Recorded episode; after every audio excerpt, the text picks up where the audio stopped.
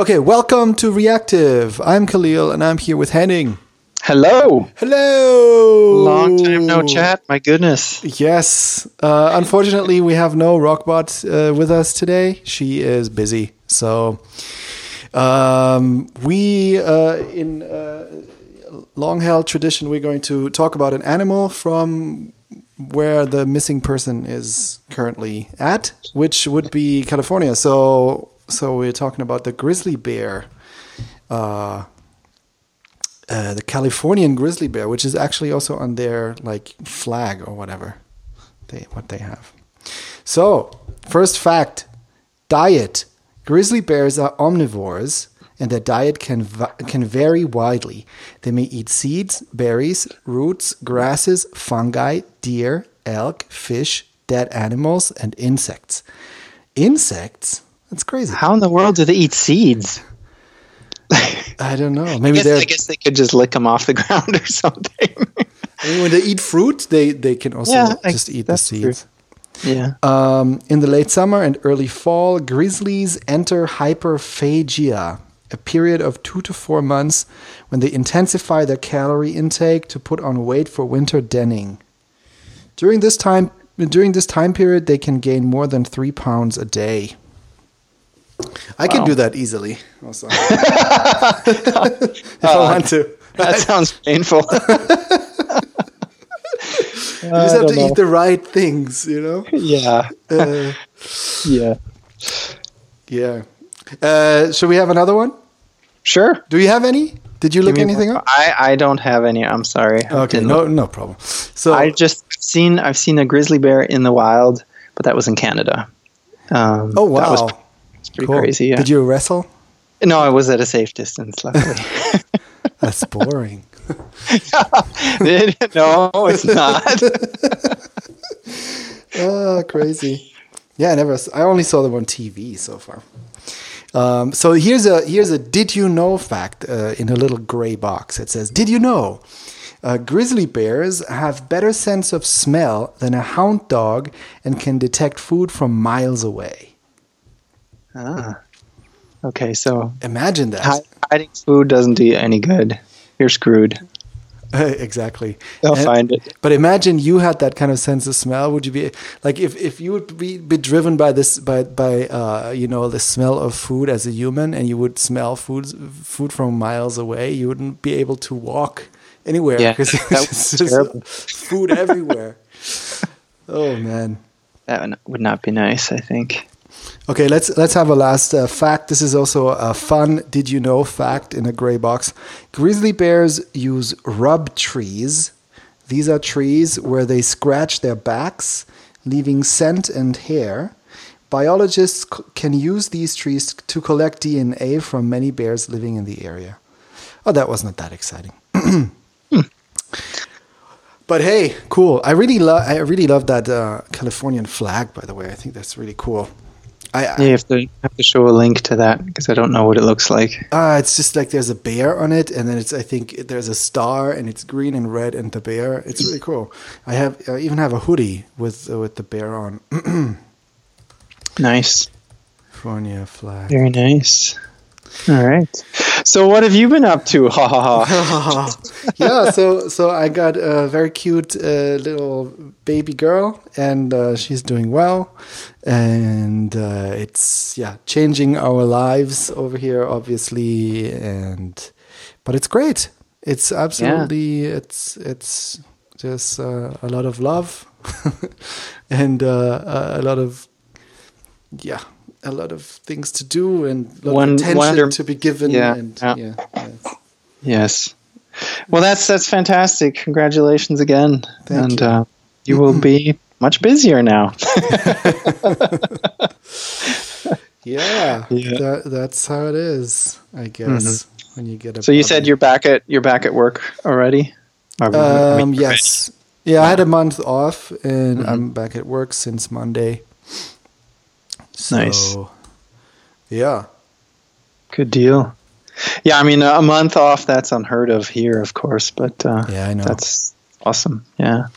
yeah, very that's really great. And I have another month off when she's a year old, because you have as a as the dad, you have two months. Um, and you, you can you can kind of have them where you want. Like you don't have to Ah. have it at, right at the beginning. You can place them wherever you want. Really, Mhm. yeah. That's excellent. Uh, it's it's really cool. I mean, that was really good to have this month off, and then after a year, of course, then um, you know, um, they they are at a point where everything outside of eating and the mom is also interesting. yeah. so it's a good t- uh, time to to take another month off. Yeah. Well, that that might come a little sooner, but than a year, but Yeah, depending on the baby. Yeah. Yeah. If you have a little explorer, you'll be. well, she's very attentive and stuff. Like she's already checking out our faces all the time, and Yeah. yeah, That's awesome. yeah, it's- Exciting times. That's fantastic. yeah, totally. Yeah.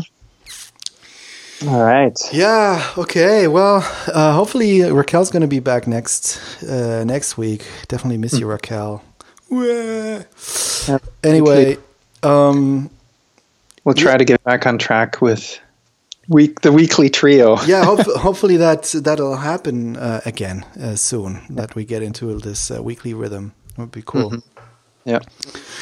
Yeah. Good. So, uh, so what are we going to talk about today? Do you what's what's what's what's happening in Well, um, Henning's life? I have something. Um, so Raquel has announced, I think, a few weeks ago that she's over Pokemon, and I just had something funny. I noticed something funny, and, and a coworker of mine told me.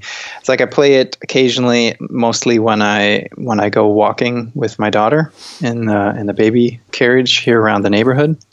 Okay. Anyway, so I guess Pokemon is trying to trying to stay relevant and interesting. So they they started this Halloween thing, um, which started I guess at midnight, around midnight today, um, and it's going to go, I don't know November first or second or something like that. But basically, they have all the ghost Pokemons popping up in much higher. Uh, or you know, spawning in in higher rates than usual. So I have ghosts all over my house, um, Okay. which is kind of funny. And So um, you all Pokemon, Pokemon uh, po- Pokemon Go, Pokemon Ghosts in your house Yeah, that you exactly. can catch in your house. Oh, okay. Yes. Like there's not much going on around my house normally, but all of a sudden there are ghosts everywhere. so you can catch those, and every other Pokemon you catch, you get like double double the amount of candy, and um, yeah. So that's I guess they're trying to sort of entice people back to the game or keep them interested. So um, it was kind of funny to see that you drive around and you see in the different locations um, that there's yeah ghosts everywhere.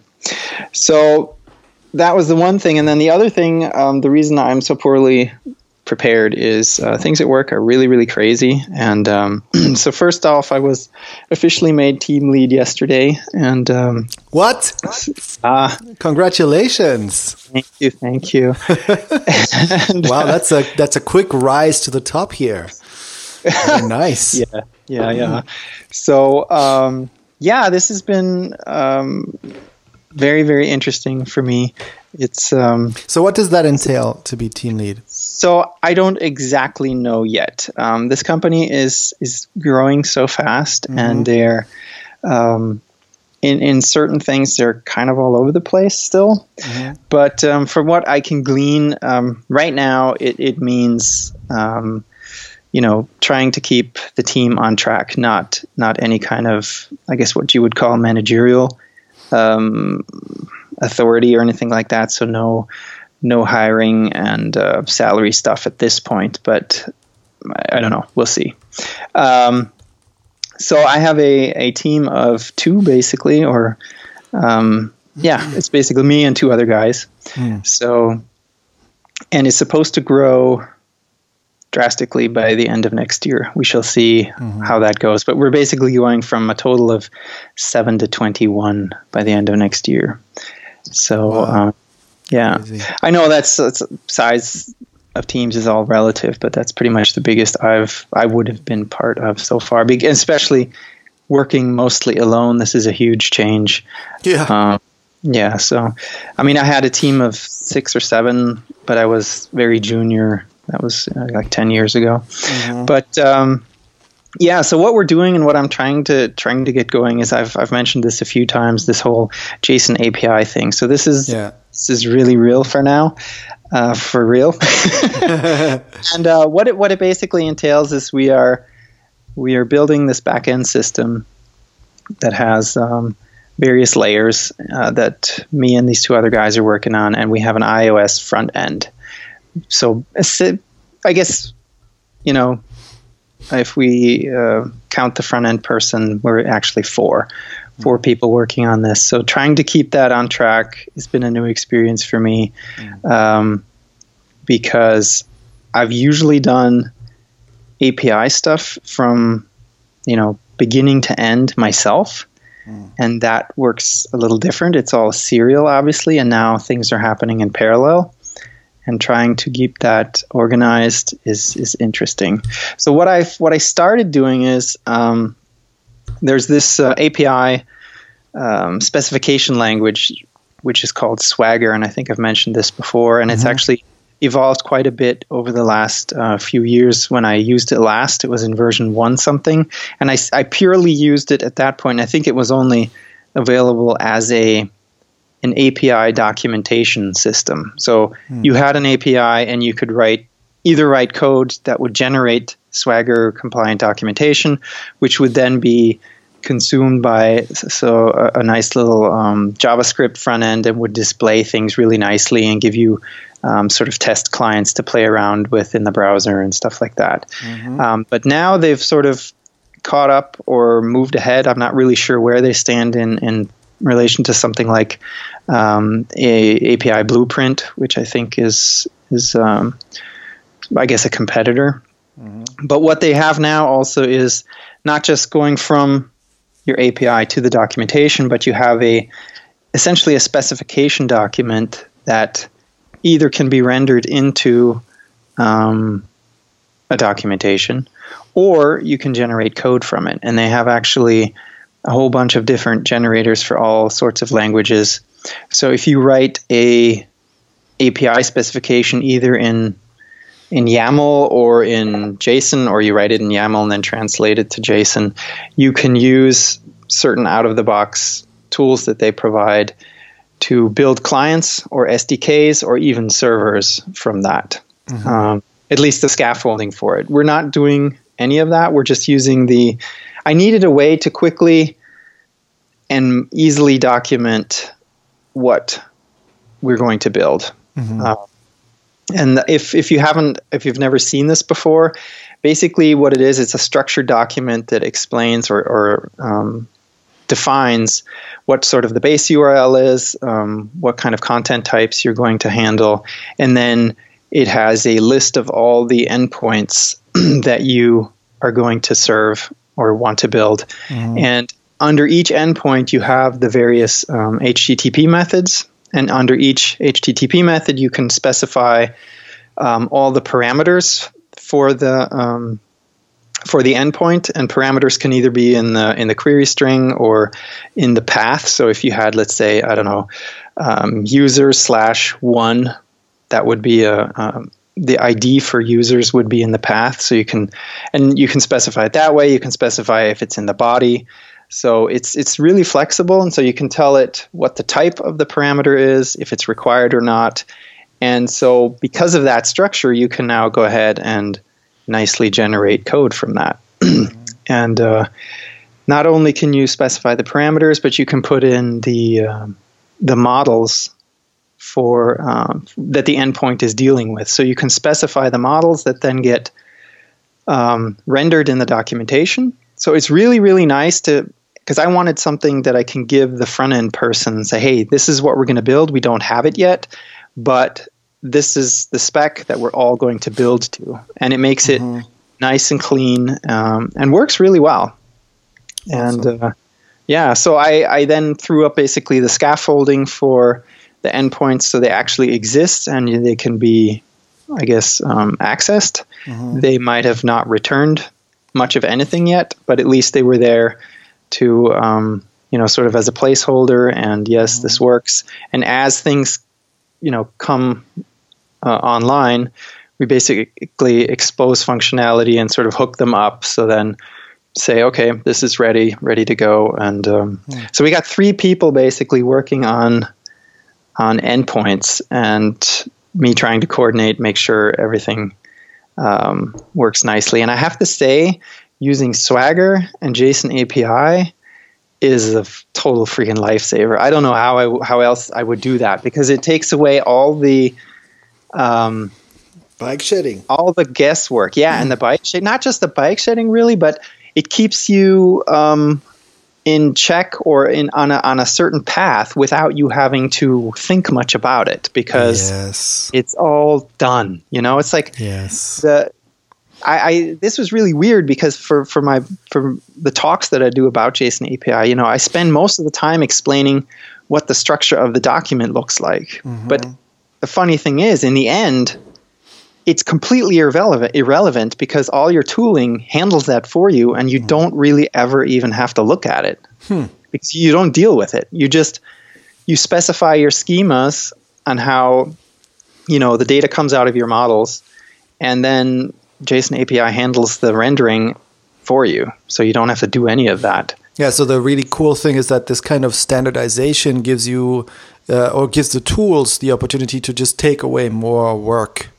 Exactly. your- yeah. Boring work Yeah. and and tedi- tedious stuff Tedi- because really I mean what I tedious. started, yeah because what I started to do before I looked back into Swagger, I just started to write a markup document to say, okay, I'm going to write out all the things like I'm just going to write the specification in markup. And I'm like, oh, this is nuts. After the second endpoint, I was like, no thank, no thank you. So, so um, yeah, then I went back and looked at Swagger, and and really, you can start writing that within, like I think within uh, 30 minutes or an hour. It's it's very structured and easy to understand, and also they have a um, they have an editor that's online. So if you go to swagger.io, I think it's editor.swagger.io, but I'll we'll put the link in the show notes. So you can write your spec. It's in a split screen on the left, and on the right, it gets rendered into HTML documentation immediately. So you can see what you're doing, you know, right away, and then export that thing and um, share it basically.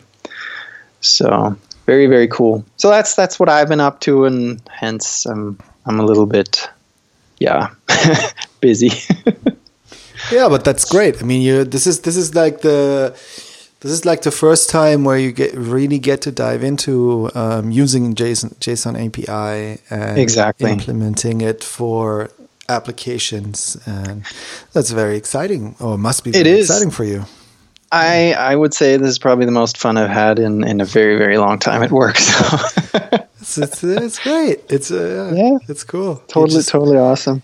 you brought you, you that basically the time like the times where uh, the talks that you did basically prepared you to uh, very well to to present it within this new company that you're in that's open for the stuff and uh, good to go and uh, it's that's how Yeah. you do it it's great Yeah. it's very cool Yeah. that's how you Yeah, it's- it's create a- a it's a totally- environment for you Exactly, and it's it's a it's a different kind of experience from like when you don't have this experience. Like earlier on, when I was muddling through it and I was, you know, exploring all these things and making all these mistakes and stuff, and now you're at like a completely different level and can introduce this and all this this grunt work and and the figuring out and all this stuff is gone. You just basically get to the you know producing stuff, which is really really cool. It's a good feeling. Yeah, yeah I imagine yeah. yeah really cool Yeah. Yes. Yes. Yes. So, uh, being team lead, uh, does that mean that you have um, responsibility um, for for other people also, or just a technical kind of? I think at this point, um, it's just technical. So Okay. basically, get keep keep projects on track. Keep Yeah. make sure people have stuff to do and solve issues and things like that. It's not on. I guess I don't know. There's a Might be fluid in your com- case, right? Because it's Yeah, I think, growing I think and it it's like yeah. yeah. There were hints of that, but there's nothing, nothing definite, which is completely fine with me. I have plenty to do right now, so yeah, yeah, sure. Um, I mean, it's a whole other thing, you know. Managing people is definitely like, Yeah. I mean, Raquel is always talking about it. It's uh, there's there's a lot to learn with that. It's, it's, uh, Exactly. definitely. Yeah, I asked her a bunch of questions on the last few shows about that kind of stuff. So. Yeah, yeah, I heard, I heard that. So I was, I was wondering, how's the uh, the whole standardization, like linting and stuff like that, going? Did you? Yeah, I haven't, I haven't touched that yet, but um, that's my my next thing is to like one thing at a time, and um, so uh, what what I'm going to try to do is is to suggest um, there's this really good blog post about how to write commit messages, like how to write a good commit message. Yeah. And there's six or seven points in there, and they're mm. they're all like common sense stuff, and they're very very simple. It's a long article, and you're like, yeah. oh my god, yeah, I want to have to follow all these rules. But yeah. I think just in one single reading, you get a sense of what the point is mm. and the mm-hmm. purpose of all this, and hopefully, if I uh, yeah, I don't know, maybe do a do a mini talk on it or something, and then get some people on board because that's one thing that I can see now in, in our commit messages. They're flying left and right, and they're all over the place. So. Yeah, being disciplined with uh, commit messages is is is pretty hard. I yeah. uh, we we are using this um, Angular convention. Uh, the Angular commit message convention that they're using, which is, which is um, not the same as I think the, the article that you're talking about. I, I think I read that article too, and it's isn't it um, like there's some basic rules like uh, maximum 50 characters for yeah it's, it's, it tells you how long the first line should be that there's a yeah. space in the second if there's more and you should write it in in a specific tense yes basically exactly follow yeah. follow what git already does because yes. if you um, if you do a merge or something, um, you know, it says merge branch mas- master into developer or the other way around or something mm-hmm. like that. It's not merging or merged. Mm-hmm. It's like it's a command, right? Yeah. Merge yeah. this or complete this, implement this, whatever. So that makes it makes sense to me. It's weird at first, but once you do it, it's just it's no big deal. Yeah. So so, so yeah. um, the thing is with uh, what helped us a little bit is the this Angular convention thing where you have for specific features or things that you do, you have a you you have you have to have in the commits that you did for this task, you have to have at least you know like one commit or the last commit that follows a specific format in the first line where it says um, either feature colon and then oh yes yes I, oh, I mean feature and then brackets and then you mm-hmm. write you know the the kind of the subject or the part of the application you were working on then you have a colon then you write a little description of what happened.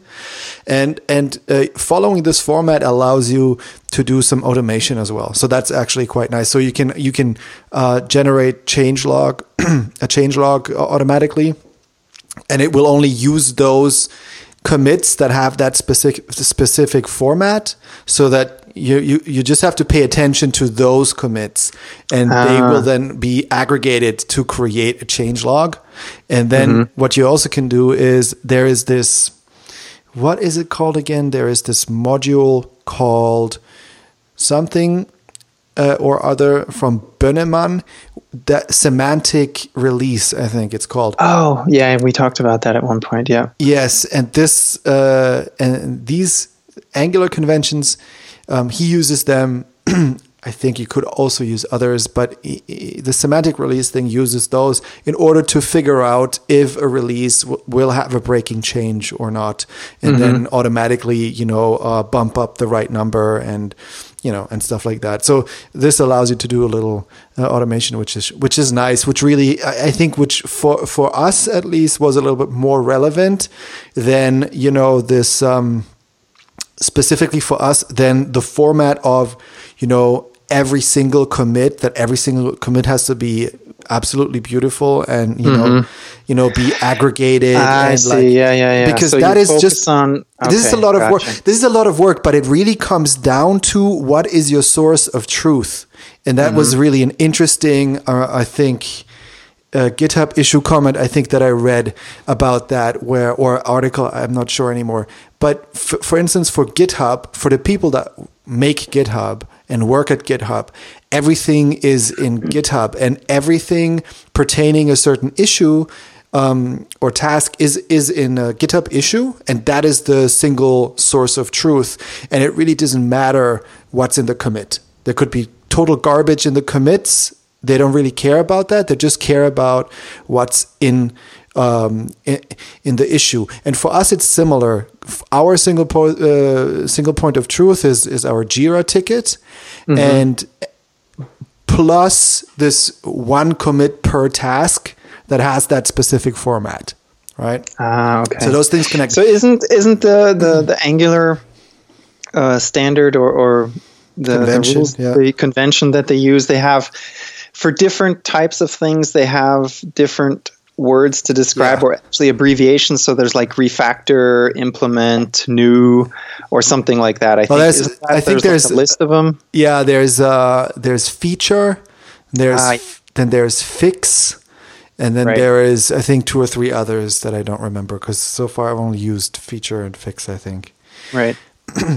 Uh, yeah I, I remember that. That seemed like a, a nice way to like you were saying to then be able to go back and filter on certain things and find things faster yeah. potentially. Yeah.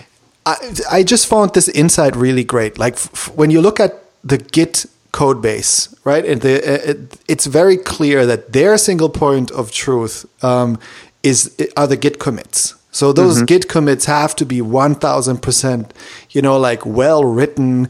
Uh, you have to like you have to squash commits so that one you you post like one commit per feature so it makes sense and all this kind of stuff. So they take a lot of care about you know in their commits because that's the single point of uh, single source of truth when it comes to tickets and features that they're building. So all the information is really there. If that is the case for you then that would also make sense for you to do that to put all this energy in the commits. But if you have a ticket system and you say like this is like everything has to be documented in, in the ticket like everything else does not really matter then you maybe don't need that you know um, you don't need to care so much about the, the discipline. Yeah, yeah. You don't. So how do you how do you guys do it? So you have Jira is your is your source of truth for is basically your ticketing system, and then yeah. what you just how does that work? We're we're in the process of starting to to get Jira online as well for what we're doing. yeah, uh, so, that's totally new to me. Okay, so so first of all, um, so tickets get created. So when a ticket gets created, you need to have a really good description about what needs to be done. If somebody takes this task, takes this task on, and reads the description and does not understand what's going on, the ticket needs to go back. It needs to go back to whoever created this ticket, and this person needs to fill out the description mm-hmm. okay. so that it makes sense and it gives all the information that the programmer needs to start working or to to to complete the task. Yeah. And everybody who touches the ticket needs to write in a comment underneath uh, the comment in in the ticket what what they did right? So because mm-hmm. then it has their name, it has what they did. So if so, the normal journey of a ticket like that is like the ticket gets created, it has a description. So a programmer takes the ticket, uh, does work on it, and uh, does work on it and commits that to GitLab in our case. And then um, when when they're done, they write a, co- a comment in the ticket and say, "I did." These things, da, da, da, maybe a little list or a little description about what they did. And um, uh, and then it so goes. Is the git is the git commit tied to that ticket in any way? Yeah, it is. It is. Okay. It is tied because the the git branch that gets created for that ticket starts with the ticket number. Okay. And that's how they are connected. So that's also always the case. So there, you need a little discipline there, so that you always have the ticket number in the branch name in the beginning, and then they get uh, they get linked up, and then uh, the ticket goes into review. Then the reviewer, if everything is okay, there's a uh, there's a uh, short template where the re- reviewer can. No, I think now we even have a template for the programmer that that worked on the ticket that also um, and yeah, so there's a little template, and they can just fill out the template. Um, and there's things like what did I do, what needs to be tested, you know, does it really need does it need to be checked out, or is it just do you just have to run the test or do you also have to do like uh, an accept uh, an acceptance test, or like there could be anything. It depends on what work was done and what needed to be done and stuff. Like there's a so that the reviewer knows exactly what they need to do. They don't need to guess or they need to, don't need to analyze the code in order to figure out what they need to do in order to test um, everything completely. you know, everything Okay. that is new. And then it So basically, in the ticket system, though, you can figure out what commit is associated with this. What about if you're in the code? You basically see that the a certain branch was merged in, and that branch name is what will lead you to the ticket. So if you want the information on why this stuff was changed or, or what the reason behind it is, then you can you can still find it by simply being in Git. Is that correct? Yes. So Yeah. the so it's the- both ways. Yeah. yeah so the branch name um, i mean the branch gets deleted so how do we f- uh, get i think uh, i don't i think when everything is merged into master do we have a uh, do we have a way i think well there's always the uh, the commit there's always the merge commit and the merge commit Right. says branch so and so merged into master so you can always find it kind of like that. Yeah. You can always go Yeah. back like that. Although we never really had we never really had to do that yet, so don't really Okay. have a problem. No, I just remember from from longer running projects. It's always so six months down the line, you find something, you figure out where it was changed, and Mm-hmm. it'd be nice to be able to go back to see the the reason behind it if it's not documented in the code. Yeah, But, uh, definitely it's definitely mean- good to have some sort of a link between Yeah. the two. Yeah. It's because because uh, discipline in documenting and either putting in very good commit messages where you explain not necessarily what you did because that's apparent from the code, but why you did it and what decisions drove that. Yeah. is is kind of always a pain in the butt to do when you're in it because it takes time but I can just say from experience that has saved my ass so many times in the in the past hmm. because hmm. there's people I mean there's coworkers of mine they can remember stuff that you know decisions we made two years ago about certain details that I, I just can't. After 3 mm-hmm. months things are gone and if I don't have it written down then I'm you know I'm in trouble. So Right. it's to me that's really really important. That's why i asked how the things are linked together because i want to be able to to you know find that because that's it just happens frequently. Yeah. yeah something was changed. We see what was changed but why the heck did that happen? Because it caused this and this problem hmm. you know for example so. Hmm. Okay cool. Yeah, I mean, what really uh, works for us is is to do like really thorough reviews. I don't know if you hmm. do that, but you know, when when when a branch, when when a feature is done, and then we create a merge request. It's the same as a pull request in on GitHub, mm-hmm. and and then that gets reviewed thoroughly, depending on how big the changes are. Sometimes you do a peer review. Sometimes just you know you you have one person review it. They might have any some questions. You talk to them, answer the questions, and sometimes, of course, it comes back, and then you fix things. and And we're quite good at just being, you know, candid with each other and like Yeah. asking, and like nobody feels bad because Attacked there's a anything, there's yeah. Mm-hmm. a bug or something like that. You know, like this. I mean, there's always bugs, so yeah yeah you just yeah, get you just get Right. blind. yeah. yeah we'll, we'll do reviews sometime in the future Uh, that, that, uh, that's really really helpful.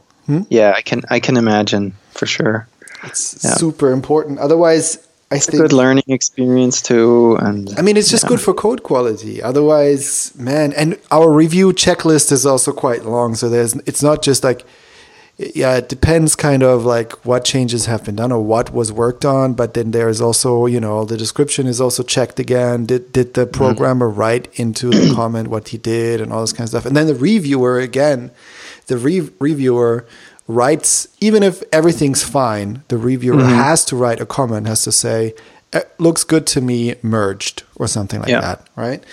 And then, because then you can always, if you find the ticket, you know who was working on it, you know who worked on it, and you know who reviewed it. And even if it goes, you know, everybody who touches the ticket has to kind of, has to write something in there.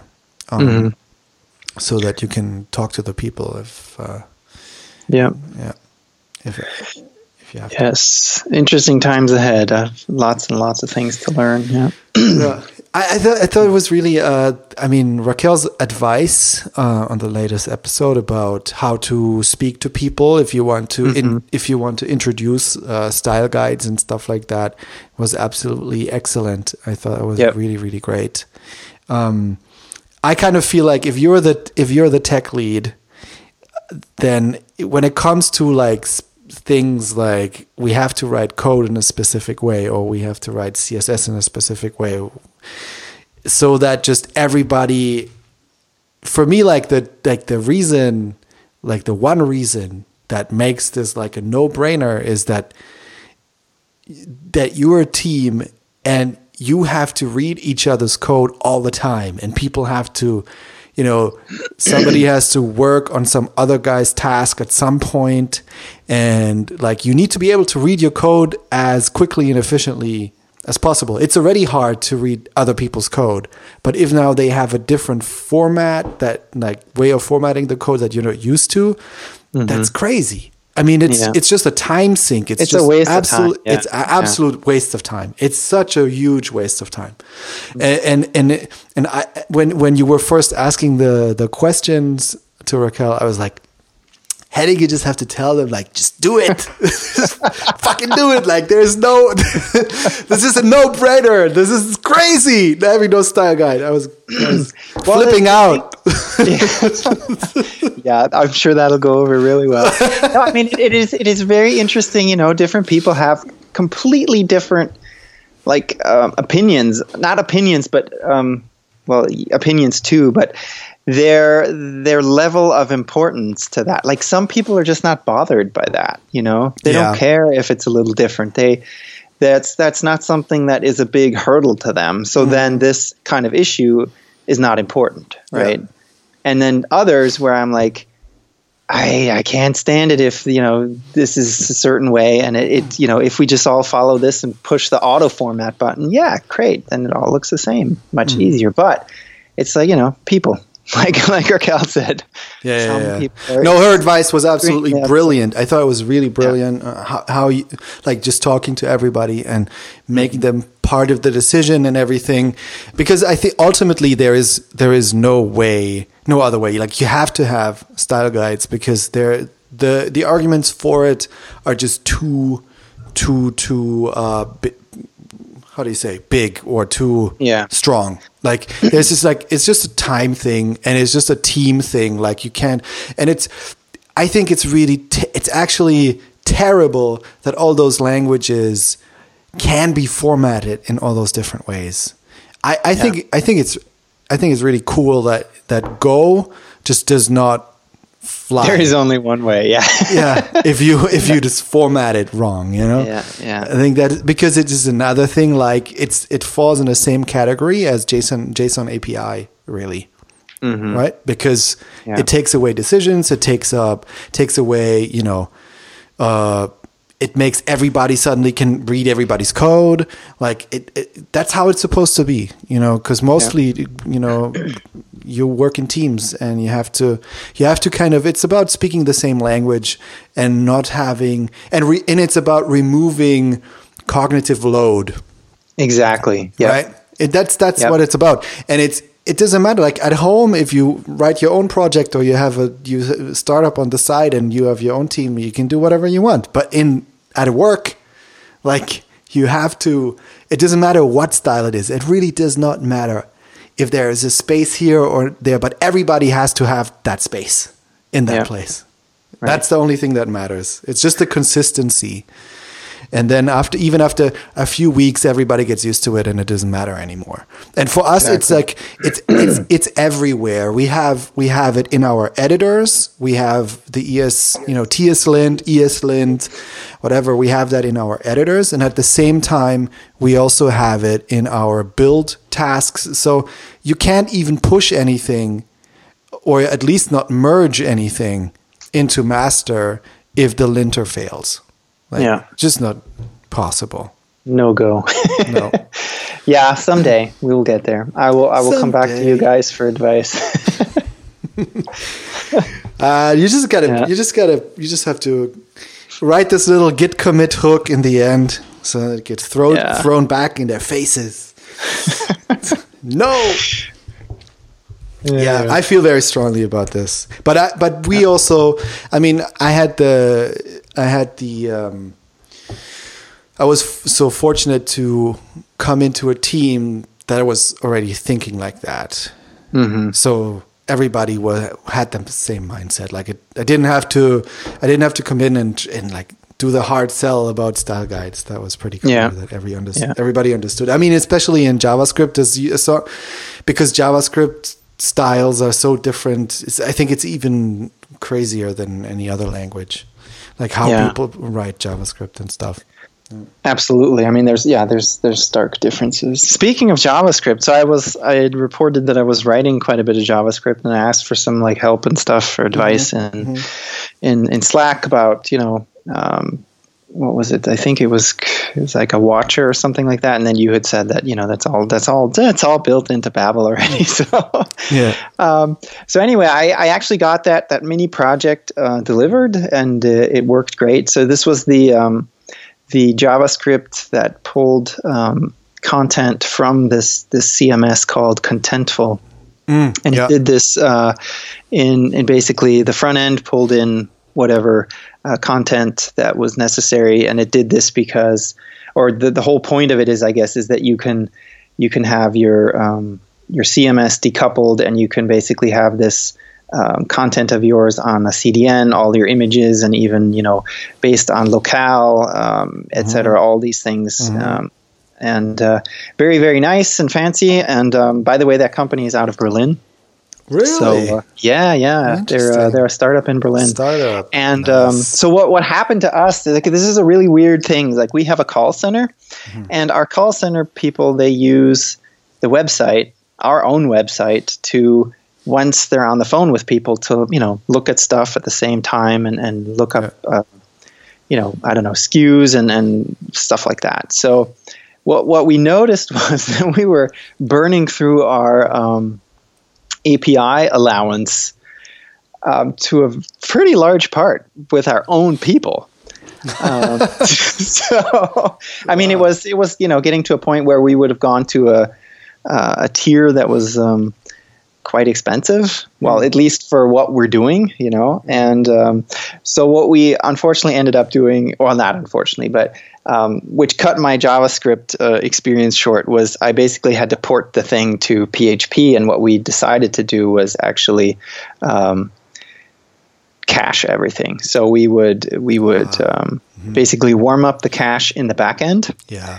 pull all the content in and cache it in our own system instead of pulling it from the CDN. So now we don't have the advantage of you know faster page load times with the content coming in afterwards, but um, it for for the time being at least that's sort of the solution we're going with. So I'm off off JavaScript again. so we'll see when I get back into that, but. Uh, Cool. I, I, I hear our there's sort of a node might be some real time stuff might be in my future, so we'll see. Oh, cool. Yeah. Yep. Yeah. Okay. So yeah, that's what's happening in Henningland. Handing land. Yeah, so I I started work on Monday, and the first two and a half days, what I was kind of wrestling with was that I I had the newest version of macOS installed, of course, because Ah, I was not yeah. at work. So I was like, hey, I'm going to install this. It's great. New version. Let's do it. And uh, so I did that, and it works completely fine. Like everything's great.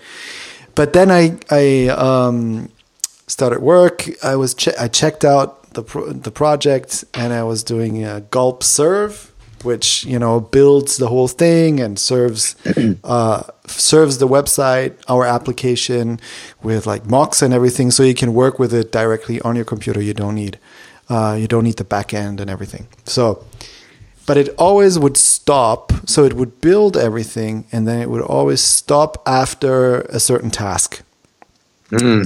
And so what we're using, we we're using this uh, this module called Run Sequence, which is basically a hack for Gulp uh, for Gulp version 3 tasks. It, it, it just allows you to run tasks in sequence because Gulp tasks by default run in parallel or, um, yeah. And uh, uh, there's a different word, not parallel. What's it called again? I forgot. Anyway, uh, you can you can just organize. You can say, please run these three tasks at the same time, then two tasks in sequence, and then another three or four at the same time or whatever. Right? You can so you can have these blocks, and you can make sure that, um, for instance, like you wanna.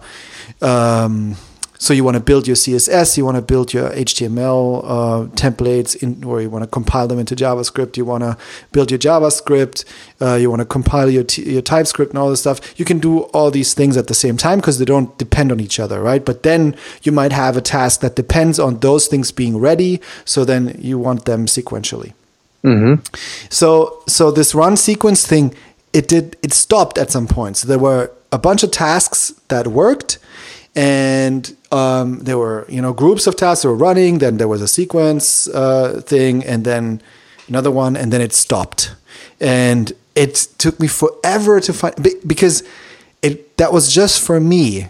Like everybody else, it was fine, right? Like everybody else was not on Mac, was not on Sierra. I was the only one on Sierra, so for everybody was fine. For me, it stopped, and it was just like a nightmare to get to find out what what the hell is going on? And so, and it, it turns out that um, I tracked it down to to a problem in the build JS task where we use Webpack to build our TypeScript and create, you know, and build it depending on, you know, um, do we need minified? Is it for production? Is it for development?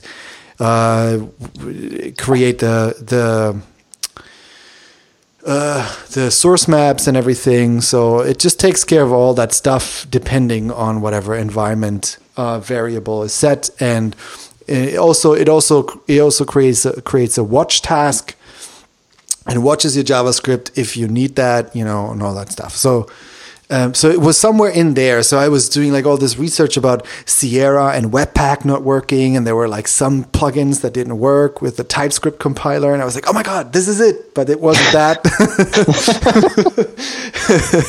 and then there was like somebody was like, and then I was looking for like gulp with Sierra not working, and then the run sequence thing. This sort of was one issue with somebody was talking about Sierra with the, some sequence, uh, some sequence task or it was even the run sequence uh, package that we're also using, but it was not that either. And just like you had to go through all these shit, and it, and there was just no error. No, you know, nothing like no error, error message or nothing. And then, uh, so what, what it turned out that our build.js task, it did not so it looked to me it looked to me like it did not complete correctly because in gulp you have to return a callback in order to, or you have to call a callback in order to tell Gulp, okay, this task is ready now because everything is asynchronous. Mm-hmm. And so it's looked like this. It was not called for for when you just want to build JavaScript. You don't want any. You don't want, want watching. You don't want anything else. You just want to build the JavaScript, nothing else. There was no callback call. So I put in the callback call, and suddenly it worked. And was like, I found it. Great. and then my colleague was, no, no, no no, no, no, this belongs there. There is a callback call actually in a different file that is getting called because there's because we're using plugins and there was one plugin that creates that goes through all the licenses and compiles them and checks if you know all the licenses of all the uh, packages that we're using are actually licenses that we can use or if a license changes then you get notification or something like that so there so it was actually in in this in this uh, get license um, plugin. Actually, in the get license plugin, there was a callback, but that callback did not get called. so, so we had to. So, so basically, what happened was that this license thing that was going through all the modules where they have to get the licenses. This plugin went through all the modules.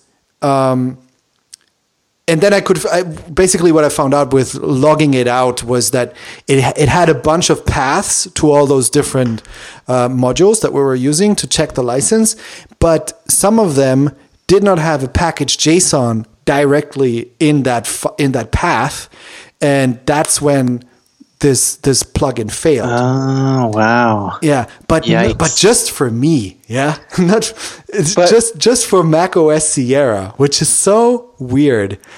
And I, so the, the real reason is then okay. That is what's causing it. But why is it just Mac, o, Mac OS Sierra? I don't know. I think th- that is still really a mystery to me because something's wrong. Something's just maybe something changed in the file system so that for some reason because what happened is that we used an older version of of this package that we were using to extract the the the license of a package, right? Mm-hmm. This older version of this this module that was extracting the package license was just was just requiring the package JSON in order to was just like require package JSON in a promise. It was wrapped in a promise, and so if it can't read it, it throws an error, and if, if it re- reads it, it's fine and stuff like that. So it does not check if a package JSON is there and then reads it. It just tries to read it and throws if there's an error. And for some hmm. reason, yeah, and for some reason, it this whole thing still worked with the older version of macOS, but with mine, it just interrupted it, and it was, and it never called the callback, and I don't know, it just exited. I don't know. It was really so. It's still kind of, it's still kind of uh, an unknown to me why exactly it didn't work, but uh, fortunately, the newest version actually did a check for the package JSON, and so I we just upgraded the we just updated the the version of that package, and now everything's fine again. Hmm. Well, so this is really, really interesting to me that you guys, well, obviously you're like a more established team and everything, but that you actually have a check for for versions in there. That's that's pretty cool. So what you can configure this to say we are okay with these this list of licenses, Yeah. and if if anything is in my dependency tree that is not this, then tell me. Is that that how it works? Yeah, I think so. Uh, I mean, I didn't really look very closely at the what what that thing does, but I think I saw the ticket, and it, that's what the requirement was. Yeah, that it basically we have a list of licenses that are cool with us, and and if there's uh, if a license changes, then you want to be notified. There's actually there's actually there was a Karlsruhe JS, the last Karlsruhe JS that I that I um, organized months and months ago. uh, there was a talk. They presented a tool that does exactly that in a very so- sophisticated way. So it gives you all kinds of notifications. It was basically focused on this license issue, and it's like a it's it's a it's a web service that you can use for free if you're doing open source, but you can also self-host it. I think. Um, and it does exactly that on I think on merge requests or on push to like if you uh, push something to the to the Git server or something like that, it does the license checks of all your dependencies, and it can even check the licenses of the dependencies of the det- of the dependencies. So go all the way down the dependency tree. wow. Um, yeah, and um, and you can configure it to exactly what you know kind of licenses you allow and everything. Uh, so there's a service out there that actually you can use to to do that, but uh, we don't have that many modules, and I think it was it was not like uh, it was not a huge deal for us to implement it ourselves. And there's of course a few packages that you can use to help you with that. And so um, yeah, we have we have our check implemented in there. Yeah. Yeah. Wow, interesting. Yeah, because um, yeah, that's not even on my horizon.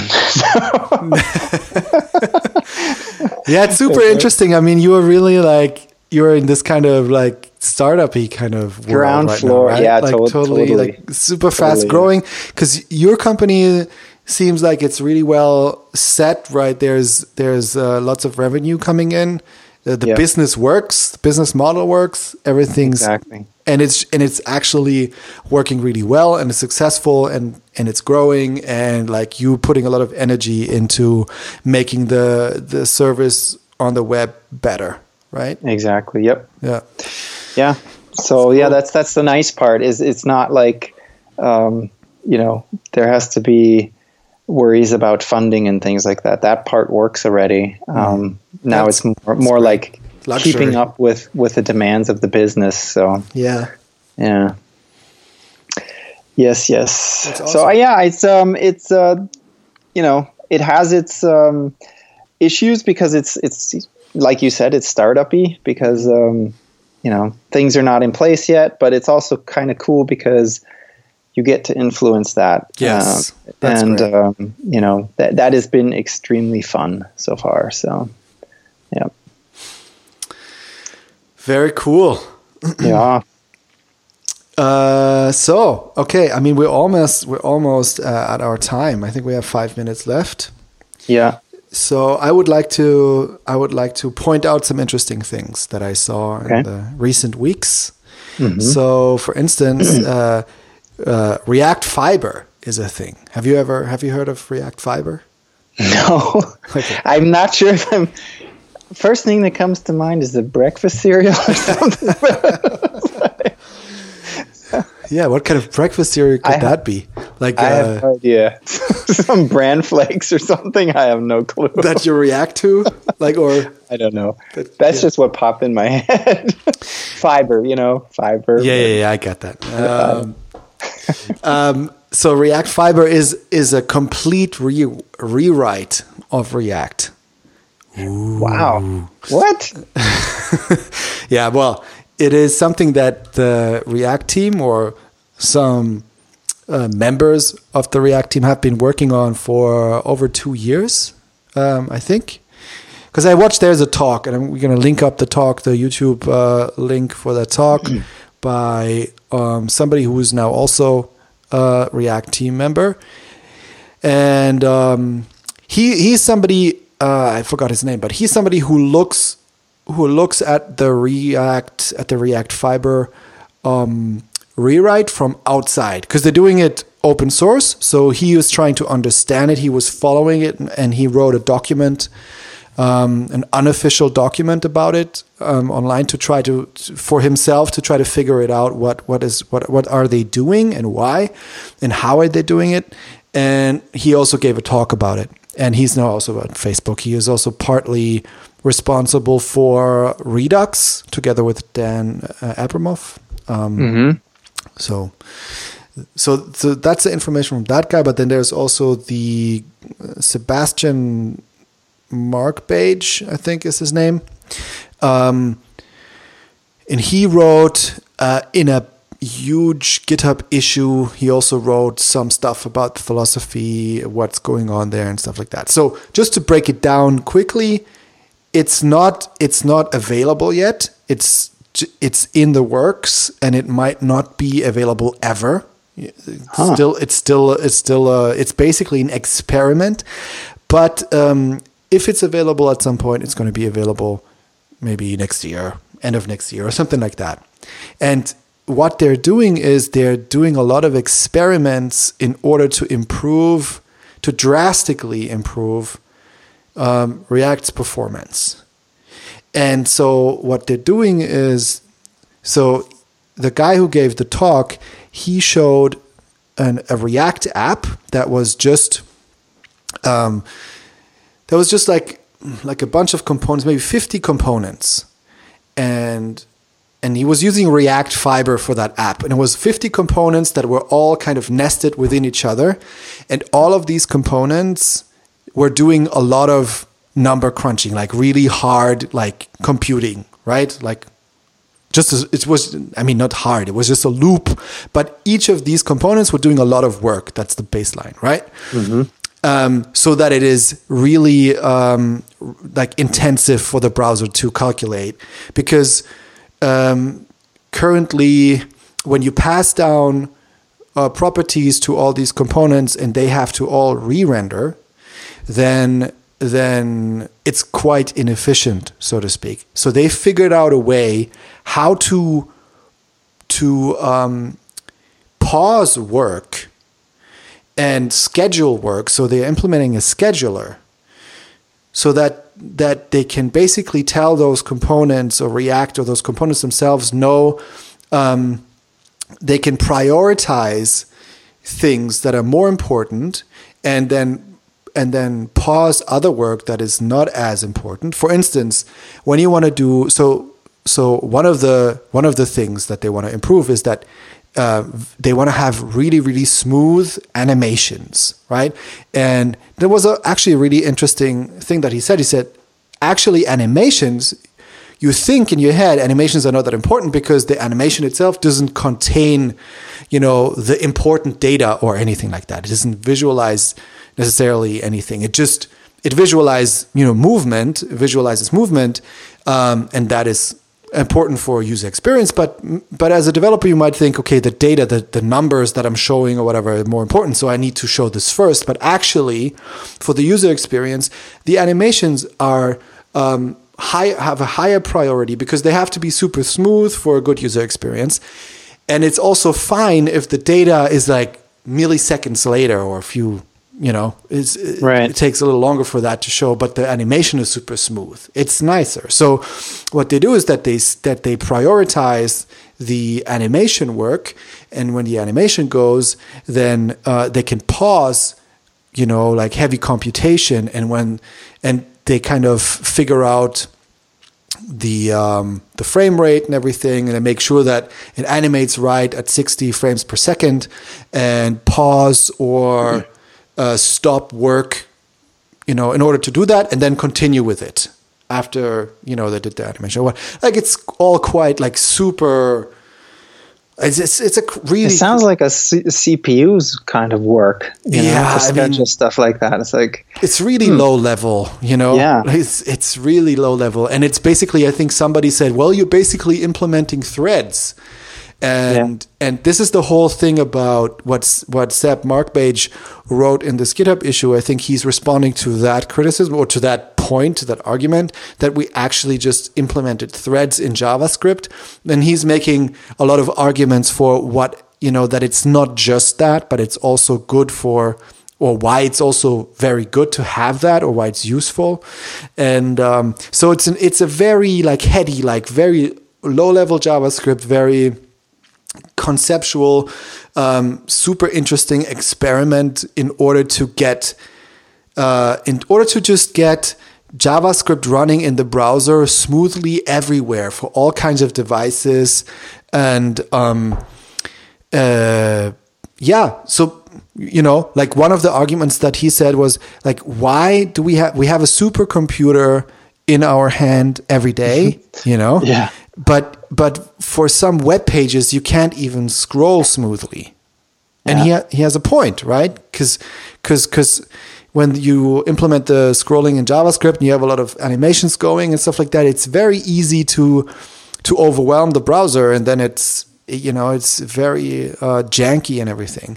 and it mm-hmm. it takes a lot of work out of the developer um, and very careful constructing and analyzing of the JavaScript performance, especially if you have a lot going on in your application, to make this feel native and really, really smooth. Right. So, so, so this is also going to basically um, fix this or or improve this across across um, browsers. Then I guess so. It takes away yeah. I think this is the idea. I mean, yeah, I yeah. don't know how cross browser it is already, but but uh, it's just about it's a it's basically about taking it away, taking the work away from the developer. So just have a mm-hmm. default application that you where you just concentrate on writing the application and doing your computing and all that stuff. And React takes not only care does not only take care of of updating your DOM at the right moment it also takes care of prioritizing the work and scheduling it so that the time so that the so that the work that needs to be done the calculations that needs to be done are done at the right moment in time. Because you also have you also have uh, callbacks like this callback where you can find out when there is idle time and when the idle time is finished and stuff like that. Yeah so that's amazing. I mean, that's um, that's yeah, like you said, very low level and very um, yeah, super advanced. I mean, yeah, you know, kind of stuff. That wow. Yeah, I mean, super interesting, and I'm I'm sure like I mean, it was very impressive when he put the two things next to each other, basically. So he said. Mm-hmm. this is React Fiber, and I have like this 100 components or how much they were, and they're they're re-rendering smoothly, and they're doing a lot of work. Every single component doing a lot of work, changing color, animating, going, you know, animating smaller, bigger. Like it was constantly working, and it was very, very smooth. And then he showed like React today with the same app, with the same components and everything, and it didn't even get over like it it it was like visualized in a triangle and there were like all these little triangles within this triangle. Yeah. And and for React Fiber, like all of them were touched, but for this for the normal one, it was like it, the first five or so were touched Wow. and then it just stopped. And it Yeah. it actually completely stopped at some point where it did not even try to re-render the first top three ones or whatever like it was just like it just gave up basically Mm-hmm. yeah because it's it's just it's just dumber basically Yeah. Everyone, you know so that's Nice. fast it's fascinating and uh, i mean i really hope that this experiment um, is going to work and it then again flows into all the other frameworks Exactly. I was just going to say, I'm very, very curious to see how this sort of precipitates or moves into the other or influences the other frameworks because everything Yeah. seems to have done that in the past. So, exactly yeah, very cool. Yeah, so Very that was nice. that, that was a little tidbit. I, I still have other stuff, but we'll talk about it next time. I have to Okay. I have Have to to get going. I have to take Uh, care of me the too. I, uh, yeah, yeah, I'm not the only one anymore. Yay! Because I have to go get my daughters now. there you go.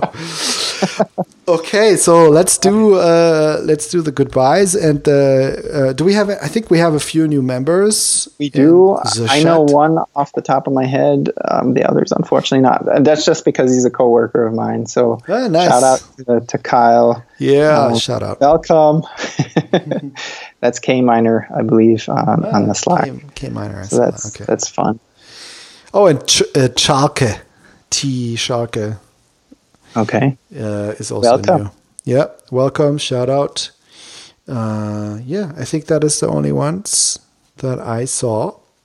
Um, Definitely some, uh, still some uh, cool little dis- discussions going on. Um, I now also don't have a lot of time to hang out in the chat. uh, hopefully, um, Yeah, I promise to get back into it. I have actually put it on in work uh, at work, um, so I am following what's going on. Uh, not super involved yet, but I I do want to do that because it is fun. So yeah, cool. yeah, and appreciate the people that come on there and yeah. chat about all kinds of interesting things. And I mean, you know, last week's topic came off of that, so that's that was awesome. Yes, exactly. Really awesome. Okay. Okay. Um, Well, I'm uh, H Glattergotz on Twitter, and uh, yes, thank you for listening, and I'll talk to you next week. And you can find the show notes on reactive.audio. And you can talk to us on Twitter at reactivepod. And I'm Kahlil Tweets on Twitter. And Raquel is Rockbot on Twitter and everywhere else. Exactly. else. Or mostly other places. Awesome. Yeah. Yes. Okay. All right. That was it. Good deal. Bye. Bye.